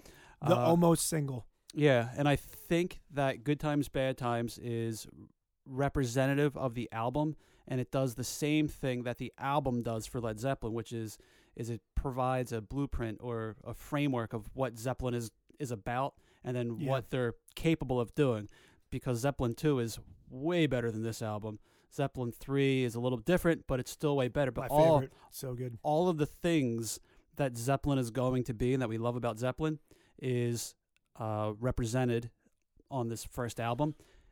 And a lot of those things, not all of them, but a lot of them are represented on uh, Good Times, Bad Times. You've got fucking Bonham's right foot. Yeah. That's insane. Yeah. You got Page with his just sloppy yet uh, very melodic and memorable guitar licks Yeah. um, all over the place. It's just crazy, like endless runs. You know, like Paul McCartney doing Well, the bass. Like how are there's not even any more strings? Where are you going? But he just Can I- it's like Can I give you a little uh, Yeah. little insight to the recording process? He played that through a Leslie speaker, hmm which is typically on a Hammond Yep. organ. It's a speaker that rotates, Rotates, like this. Yeah. So that's where you get some of that tone coming from the guitar. Yeah. Well, he also uh, also was tone. He was the first person to use natural ambience. He'd have a mic up against the uh, the speaker, and then he'd have one that would mic the room, and then he would, he would balance them out in post to get that Yeah. s- instead of like putting Which is pretty much standard practice in Now, studios now. yeah, But, but he that was things that he learned uh, as a session musician in studios. Yeah. Um, so that's why he's got that just bombastic, just ripping fucking sound. But you're right. Everybody does. You can isolate each of the players, Mhm. and there's not really any one standout with Good Times, Bad Times. Good Times, Bad Times does have sort of these like little peaks and valleys for each player Yeah, in the band at that point. Yeah, that is a, that is a with the good. singer and John Paul. Jones. Yeah, so Yeah, uh, everybody gets their Mhm. their due in that song. I have a question for you guys. It What's that? seemed to me through listening to this that a lot of the ideas on this one were executed differently but better later on in Lep- in Zeppelin songs. Yeah. that I've heard. It just seems like these were, if not half baked, just incomplete. I wouldn't call them half baked. They were, they met, they rehearsed. No, no, no. That's they- not what I mean. Just like it just felt like there was more that could have. Well, yeah, I'm Like- getting there. They Oh. met and they rehearsed, and then almost instantly they went on tour, and then almost Yeah. instantly they recorded this. Mm-hmm. Like the month they they went on tour in September, and then they recorded this But at I'll the end say of when you when you of '68. when Mm. you come off tour though, You're you're, tight. usually tight Yeah. as shit. So to your point, I think you're right. I think that what they're doing live is probably and and you know when you read uh, about it too, it's it's like oh this was part this song was part of a medley um, that would involve X and Y, and and this song would get jammed out at the end and stuff like that. So I think when you try and convert that a live show, this to me reads like, especially during the '60s, a live show where it's a lot of covers for a lot of bands at that time pretty much you know so it's they're jamming though they're involving the audience and stuff and it, it reads to me like a live show that they tried to put on tape and it's difficult to capture this sort of energy and intensity there and i think you're absolutely right i think you know had they perhaps taken a little bit more time i think uh, page was just like acutely aware that Yeah, they capitalized. this was a sound Mhm. that needed to get out and that he needed to like if we if we do it right we'll be able to make countless albums Yeah. which he was right You Zepp know, two did. came out only a few months later. What, well what zeppelin 2 was written on tour too yeah, Zeppelin two when that come out, like September of '69. something like that yeah Yeah. Oh shit! yeah absolutely um, because then i think it's two years before we get zeppelin 3 i think zeppelin Yeah, 371 let me see. Um, but in any case, yeah, I think you're absolutely right, Nick. Cool. Um, and mine is, uh, "Babe, I'm Gonna Leave You," which is Mm. originally and finally, I think when they remastered it, credited to uh, Anne Bredon, who is the original composer of it uh, from like the mid '60s. She was a folk singer, but when they started uh, getting together to form the band, Plant goes over Page's house and they're just listening to records to feel each other's influences out and stuff. And one of the first songs that Page suggests covering is um, after they listen to Joan Baez's version of "Babe, I'm Gonna Leave You," which is haunting and super high pitched because it's Joan Baez. So it's like, "Babe, It's almost un, it's almost baby, unlistenable. baby." Like yeah, it's like that. It's, it is. It's a little rough, um, but it is pretty. It's creepy, which when you talking about the midsection of the Zeppelin version, he gets that sort of um, reverse tape effect that's Mhm. going on that like kind of like gets to like almost a break, reminiscent of what they do. To your point, Nick, later with "Whole Lot of Love." Mm. with that- yeah, with that that's the one. Yeah, there's that kind of like um, sort of like weird ghostly break, uh, and then Yeah, we that's get on that, Zeppelin too. So we're only talking uh, a couple months later. That came out in October. yeah. So they perfected 69. it or they refined Yeah, it. it's just like I'd heard stuff Yeah, on different tracks that was that were in these songs. yeah, I was like, absolutely. wow, Yeah, they refine they refine that. Um, but uh, it, it's it's funny too because Page um, was in the studio with Marianne Faithfull, who also recorded "Babe, I'm Gonna Leave You," and so he has all, like all these different female influences, and then he gives it to Plant, and he kind of takes it to this, I think, very rocking place Mhm. like that. And I, to be honest with you, I think the reason why I like this the most is um, Bonham shines here. I think this is a drum heavy song, regardless of that middle break and all this other stuff. That um, that beat, that Yeah. It's awesome. like it the the that that like you know baby rest before the hit like all that stuff that he does is Bonham at like his finest where he he he is so heavy and and and seemingly so out of control yet he is so focused on nuance and he throws in rhythms and different sort of like real real real um calculated things that I think make him why he's the drummer that he Mm. is. You know that that he's respected in that way. I mean, I got a fucking Bonham tattoo. I love Bonham. He was my primary influence for playing the drums and learning "Babe, I'm Gonna Leave You," and learning any Zeppelin song and really pounding 39 Budweisers. right before he goes on. Yeah, Yeah. And, and and I mean, what? Eight bottles of vodka killed him. Yeah. You know, it's like insane. Uh, but in What? any case, yeah, yeah. Like straight. straight. Um, I mean, there came a time when they were on the In Through the Outdoor tour when I think he was crushing like four to six bottles of vodka in an evening. Oh my god. Yeah, he was he he was a madman. Um, but when we when we look at Don't we- try that at home, kids. Yeah. Jesus. Uh, Oh, I drink like a shot of vodka. I'm like, hey, hey, can somebody drive me home? I'm very sleepy. um, but in any case, Babe, I'm gonna leave you is mine because in listening to it, I really, I really fell in love with with his drumming on that one. Not even those triple rolls on Good Times, Bad Times. You know, like that. I was like, wow, that's really cool. But Babe, I'm gonna leave you to play something straight ahead and put in these little things that make it just so fucking heavy and awesome. I, I thought it was fantastic. So um, that would be my favorite. But overall, we have what essentially is a live show hmm recorded to tape. Yeah, Uh, I just looked up. Uh, so Zeppelin one, January '69. Zeppelin two, October '69. Zeppelin three, October 1970. So they took a year, but they started recording Zeppelin three in November of '69. So they probably just were touring. They so there they had material they were recording. They probably Yep. went on tour, and uh, They went to uh, Bron-Yr-Aur to record Zeppelin three, yeah, the Golden Breasts, and they uh, yeah they were just like in a field. That's why they had no. It was mostly acoustic, right? Yeah. They didn't really have electric. So you can see within a year and a half, right? They had they had three albums. It's crazy. It's insane. It is. I mean, Yeah. Zeppelin two was written mostly on tour. I'm pretty sure, but like "Whole Lot of Love" becomes like the anthem for Vietnam soldiers and stuff. Mhm. and then you have all this popularity. I mean, that song was so heavy it just it just took America. You know, they had Wow. America by the balls after that, and then yeah, you could do whatever you wanted, and they were like, yeah, we will, and we're gonna put out two heavy songs and eight acoustic tunes. And they Yeah. were so heavy. they were so heavy. You know what I mean? Yeah. I mean, this is this is pre-metal. You know what I Mhm. mean? This is stuff that metalheads just looking at me like, uh, how do we get how heavier than that? Yeah, I mean, there's very little contesting. You might get the Stooges like Hmm. holding a candle at times. I would argue, Yeah, um, but there's not much. You know, you do have your Sabbaths and and stuff like that. yeah. Sabbath was on. They were on a different planet. yeah, yeah, and, and and you know you have Tony Iommi. You have these very influential and very you know uh, specific type of guitarists Yeah. that are doing it. But um, yeah, Zeppelin one pretty much a live show, a time capsule though as well because this is where we see like the split where where blues has its influence uh, is is still holding on, and then what they're making from it is Yeah. just is just uh, showing up. And you know I I have a not a problem, but I get annoyed with um, the fact that all these, you know, British guitarists and British bands kind of just like really stole a whole bunch from our blues musicians in America and, and whatnot, and like don't Well, really credit them too often. you know? That's across music from that era. I was thinking about this a lot I this think. week.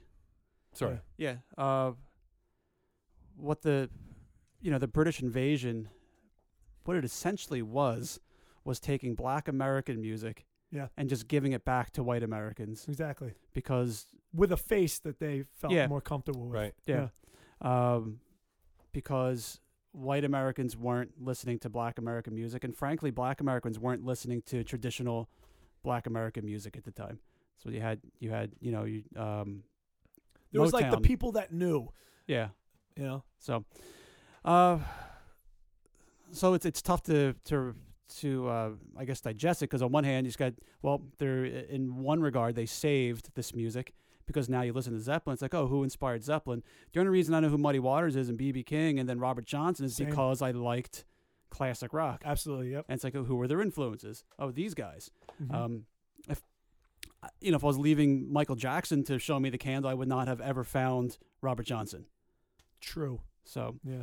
uh, but now not giving credit is I don't know. What do you what do you It's fucked up. That's all. but Well- but people they on on the on the circuit like you'd borrow songs, you know, nobody really owned a song. Yeah, but they weren't really on the circuit. Like what's happening in Europe at that time is the Beatles did this. Like pretty much all the bands did this. Like you didn't have DJs, you didn't have jukeboxes really. So you just had live bands that you would pay, and they would go around and they would play Yeah. all this music, and they would cover all these songs. And essentially, you know, the vast majority of Europe, white people, and they're and they're Yeah. they're taking this music from America, and they're and they're playing it for these white people, and they're they're giving them essentially they're they're giving it so that these people can dance to it Yeah. you know so th- so they're not doing it you know the in the same way that buddy guy might do it you know and and he would be my preference there you know Yeah. we're talking about playing some blues i would listen to him because the the way he does it i mean he he gets he gets down Mhm. and and and sort of destroys all your preconceived notions of what it should sound like you know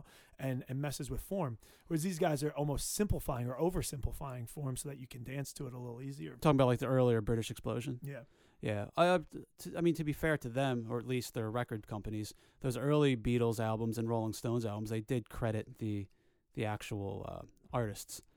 It was more Good like stuff it was like more business though. yeah they had to Yeah. yeah yeah Hmm. but in any case zeppelin one to me always been a live album that they put on tape Interesting. Never thought of that way, but uh, it makes sense. Yeah, Yeah, I've I've this is the first time I've ever really sat down and listened to a, Ze- a Zeppelin album start to finish. Um, I was in a particularly good mood all week. I enjoyed the hell out of everything that we did for this show. um, so I really enjoyed this, and I'll tell you what, lo- like Steinbeck, like I'm I'm I want to listen to all that shit. Yeah, Yeah. I want to do it. So it's Yeah. great.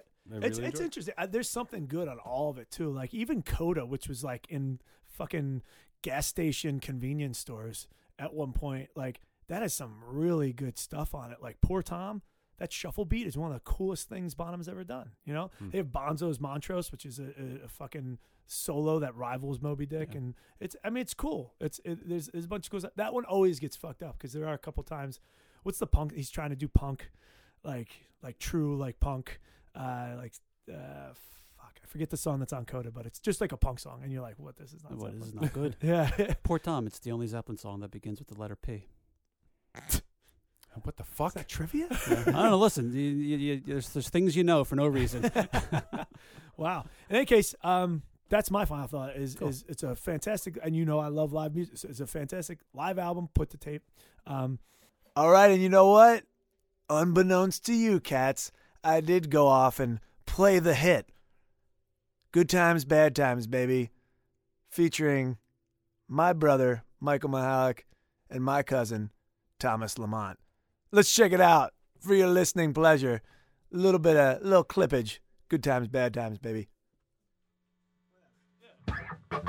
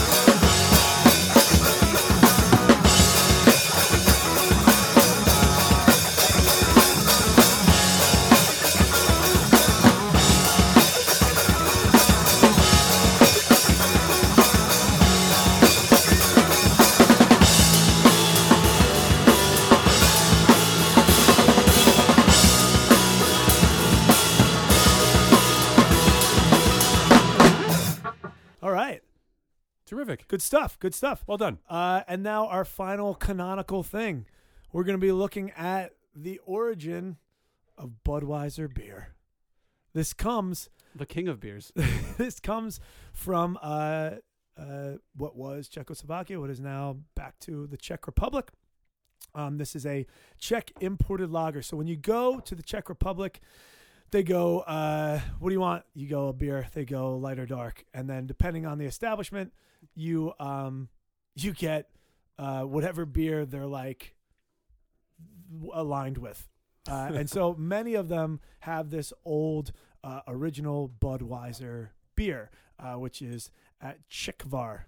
And uh, ours that we'll be drinking today is the true Czechvar import. It's got the gold foil around the top. Um, this is Get a picture of that up on the gram. Oh yeah. Oh yeah, this is uh you know this is uh, brewed in Czech Brjavos in the Czech Republic, uh, benefiting from over 700 years of brewing experience in the South Bohemian region. Of course, the Czech Republic was known as Bohemia for quite some time. Slovakia has pretty much always been Slovakia, um, and uh, Czech Bar is the golden original. For those who are unfamiliar, we've talked about it a couple times, but um, you know, Pilsner malts are the base for all beer. How they're roasted denotes what type of beer you've got, um, the degree, the temperature to which they're roasted. Uh, and so, what Czechoslovakia is typically known for is the Czech Pilsner, Pilsner Urquell being the original there. This is a lager. So, this is where we see uh, a little bit of a different brewing style show up. A lager is brewed cold and kept cold. That's called lagering. That's called lagering. Poor Tom's the only Led Zeppelin song that begins with a P. Who gives a fuck? That's really bothering you. playing. I'm just oh playing, my god! but uh, so the the uh, if you look at the, the the label, which we'll which we'll post, um, it says B original. So they've updated the label since uh, even I've been to. Is that a is that a slight? It has to I- be. it has to be, and then it has the Budweiser B, the original Budweiser B, Yeah. in the shield at the bottom. So this is. is this is the original because uh you know Budweiser doesn't start uh, until the 1800s in America, uh, and they've essentially taken this uh, sort of like I don't know recipe one could argue from the Czech Republic and just repackaged it in America. Um, and so the Budweiser when you go to the Czech Republic, they have uh, it's oh god it's so fucking spelled so weird. Um, but Budvar or Budweiss is this. They just on ours when they import it, it's Budvar. called Czechvar instead of Budvar. Wait, is this is this Budvar or Czechvar? This is Budvar, but the label is different.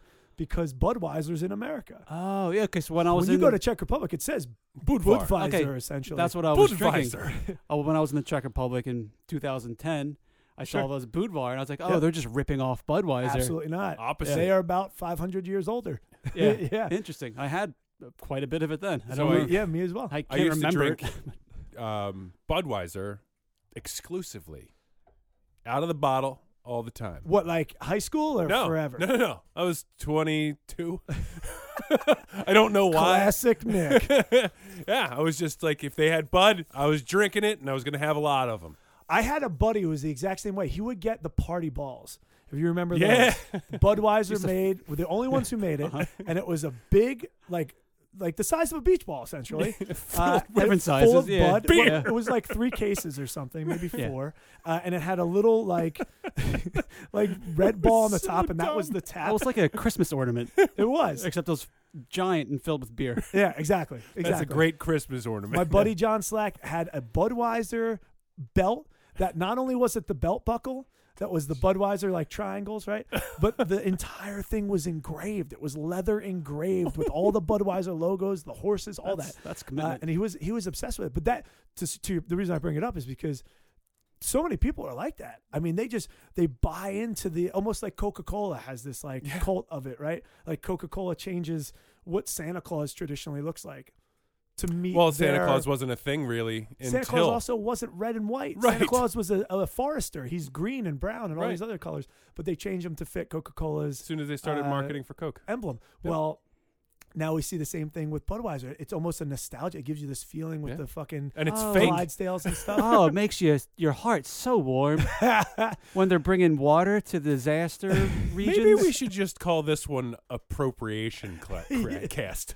well, I think I think we we have touched upon Yeah. something. Canon is appropriation at times. I Yeah. mean, it, it it really is. Was the origin of a lot of stuff. It's taking something from someone else. In this case, I would argue Budweiser has not made the beer better. Let's let's let's, let's find out. All right. let's take a Cheers, everyone. Cheers. I've had many Budweisers. This is the first Czech you're struggling there, in brother. A very long time. That was a very. It's the gold foil.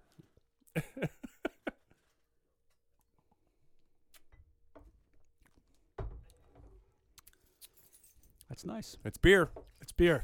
exactly. It's beer. Tastes like my grandfather.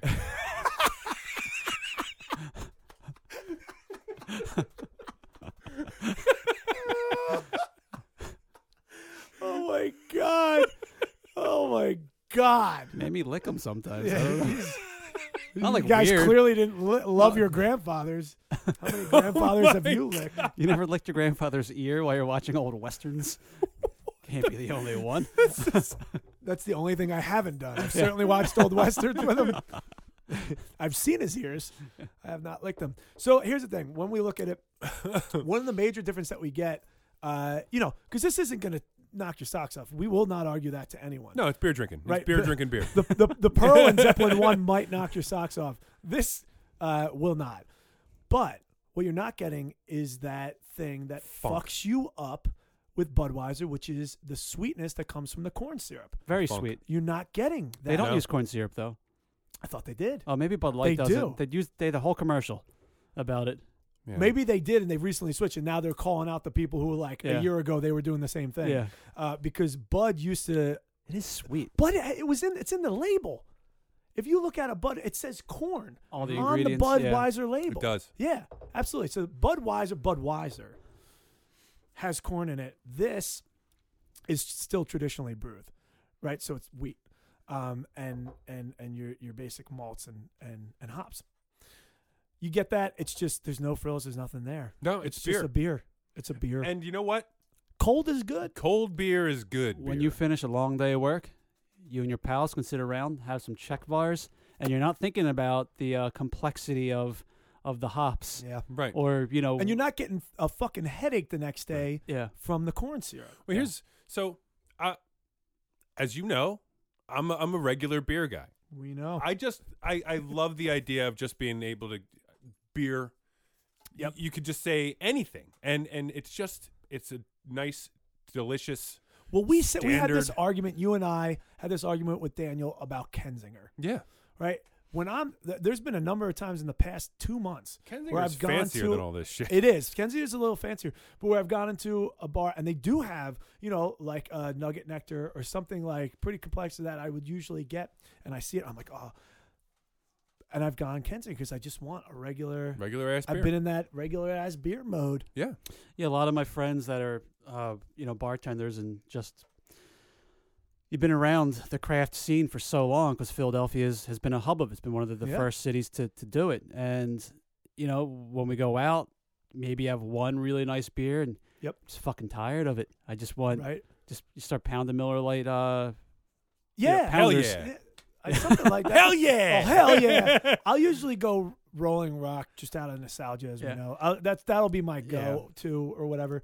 Um, Could because I do find I get fucking, you Get know, bombed fast. well, there's yeah from the from the really good ones. so it's, you just we're getting older and you know you just can't There was a handle it thing- as much. There was a thing uh, that my buddy used to say who would buy the uh, the the um party ball. Uh, good old John Slack, love you. Uh, he would go, dude. We gotta stop getting these party. Like next day, he'd, he'd be like, "We gotta fucking stop getting these party balls." And I'd be like, "Yeah, I know. Like, let's just cut it out." And it's he'd a go, beach ball filled with beer. his reasoning was not the beer. Party balls. It was the That's what my next grandfather day. used to call them. The uh, the next day, no. Bud Mud. The next day, al- that was always his that was always his argument and i you know the funny thing was like i have a pretty I, you know i i won't boast about this but i do have like a pretty uh strong stomach i'm like You're a kind of like kind of like a goat yeah, i Yeah. really am kind of Good like a for goat you. I've seen you eat right out of the can. yeah it, it really i I've seen don't you really eat a have any can. trouble i really don't have any trouble with that the, the like fifth party that we had the the party ball I knew exactly what he was talking about, and I was like, "Yeah, we gotta stop this." Bud, I don't know how you've been doing this every time. I remember thinking to myself, "How have you experienced this?" And we haven't stopped it sooner. The bud mud. That's so, So, gross. the- I'll- I'll- I want to. I do want to end with. Uh, I used to find party balls in the woods behind the house I grew up in. It's like uh, they always smelled. I mean, I guess they would because they get cracked open. probably would yeah. But yeah, Yeah. Uh, that's my only real experience with party balls. It's amazing that we all know it because they don't exist anymore. Yeah, No, And I that don't they think were I ever actually widespread. had one. My dad used to talk about them all the time. I haven't seen one since I was a kid in the woods. They in the, I haven't. the nineties. I haven't seen one in years. Here's an interesting Never question for you guys. Yeah. Why now is Budweiser the most popular beer in America? When in Philadelphia, my father would drink like uh, Schmidt's. because those are Pennsylvania beers. Is that right? Yeah. Mm-hmm. That's So my grandfather Stroh's- drank. Stroh's, Schmidt's. Um, they're all up from like around central Pennsylvania area. Uh, Rolling Rock, also a Pennsylvania Yeah. beer. It's from Latrobe. Um, so all those are Pennsylvania. Pennsylvania has a long history of brewing. It's My- very boring around here. You need Well- something to do. My, my family up in Hazleton during uh, Prohibition and stuff like that, they, um, uh, you know, were uh, bootleggers. It's all the German. really long influence. time.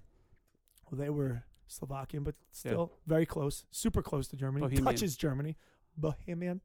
Yeah. Yeah, uh, yeah, absolutely. They they they would brew all the time. I mean, bootlegging is is still a big thing in Central Pennsylvania. They still do it.